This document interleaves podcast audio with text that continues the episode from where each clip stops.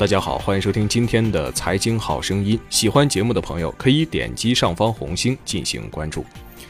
我国的楼市调控已经进入了新一轮的松绑期，不过这一次是以一种悄无声息的方式在进行。前段时间，兰州、合肥、南京等部分城市尝试有限度的松绑限购，但很快又出来辟谣，楼市调控政策不会变，松绑的传闻纯属是想多了。尽管各地对外宣称限购政策不会松绑，但我们依然能感到全国楼市开始呈现出一种报复性的反弹。数据也显示出目前新的楼市反弹趋势：一线核心城市微幅涨价，但成交量依然很低；二三线城市则是量价齐涨，幅度比一线来得大。这个新趋势值得我们进一步思考。今天我们就来聊聊楼市的报复性反弹。第一个方面。房企杀向中西部，楼市二元格局形成。如今楼市调控的声音喊得比什么时候都响，但调控的结局却仍然和历次的调控一样，越调越涨。目前楼市反弹究竟有多少？咱们不妨来看看最近的楼市数据。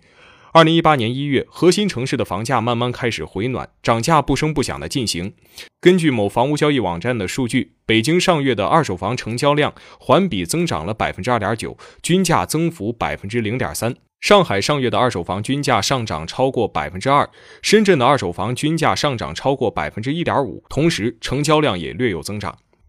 就全国范围来看，自从二零一七年第四季度开始，二手房住宅市场便已经开始处于量价小幅趋减的态势。而到了二零一八年的首月，二手房市场开始逐渐回暖，成交量已经回归到了二零一七年第三季度末的水平，价格也略有上调。楼市回暖这几个字成为了不少城市在今年一月份的关键词。不过，短期的价格和成交量的数据看不出大趋势所在。要想对楼市有一个更宏观的把握，需要再看看过去一年的走势。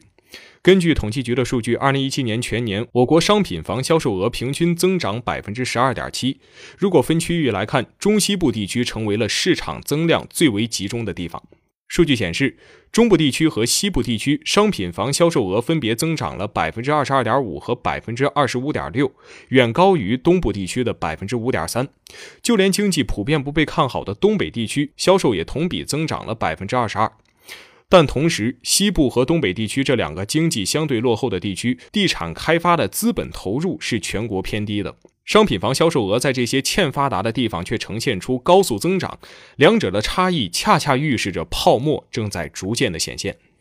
不过，对于房价已经涨得非常高的一线城市来说，量价增幅缓慢的楼市呈现出了一种较稳定的刚性泡沫，反倒是三四线城市量价齐升的楼市，似乎大幅超过了当地居民的实际收入增幅。因此，在这些地方，楼市投机泡沫的味道就更重一些，风险和不可预测性就更强。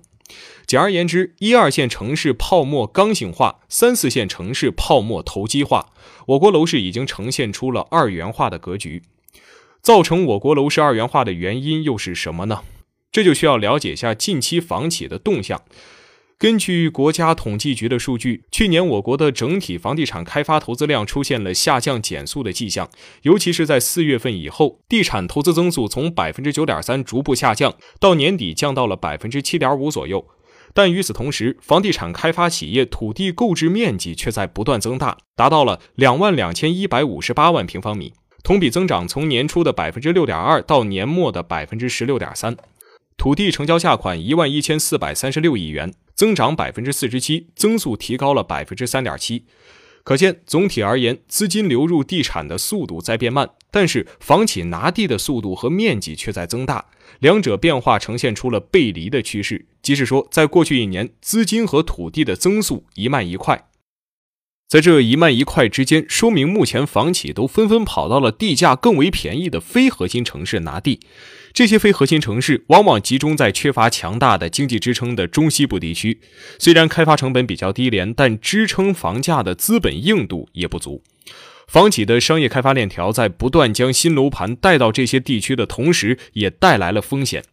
第二方面，地产之毒不断在调控和反弹的怪圈之中循环。据 Service 终止数据，二零一七年热点一二线城市在严厉的政策调控下，成交规模明显缩减，部分二线及三四线城市出现了发展契机。前五十的房企对二线及三线城市业绩贡献占比分别为百分之六十一点二和百分之十八点二，较上一年度增长了百分之五点四和百分之一，一线城市则下降了百分之六点三。全国土地出让数据显示，去年三百城市土地出让金收入总额为四万零一百二十三亿元，同比增长百分之三十六，增量主要集中在中西部地区。在限制房地产发展的背景下，土地出让金依然增长如此之快，也从另一侧面体现出房企们进军中西部的声势是多么的浩大。在年销售额数千亿级别的超大房企涌入中西部拿地开发的同时，我们还注意到大量五百到一千亿之间的中量级企业进军中西部拿地开发。这一档次的典型房企，例如中南置地，新拿的地块就主要集中在成都、西安、武汉、昆明等中西部地区；正荣集团则布局西安、合肥、武汉、长沙等城市；金科主要集中布局在西部城市。数量众多的中型房企，加上龙头房企如碧桂园、恒大、融创等巨无霸，大举进入了中西部，造成了去年以来中西部地区遍地工地、大搞地产大开发的局面。但是圈了一大片土地的房企，最后却发现房子貌似是卖不动了。统计局数据显示，全国商品房的销售面积和销售额的平均增速，从二零一六年的年末百分之二十二点五和百分之三十四点八，骤然下降到了二零一七年年底的百分之七点九和百分之十二点七。总体而言，卖房子这件事儿现在变得越来越难了。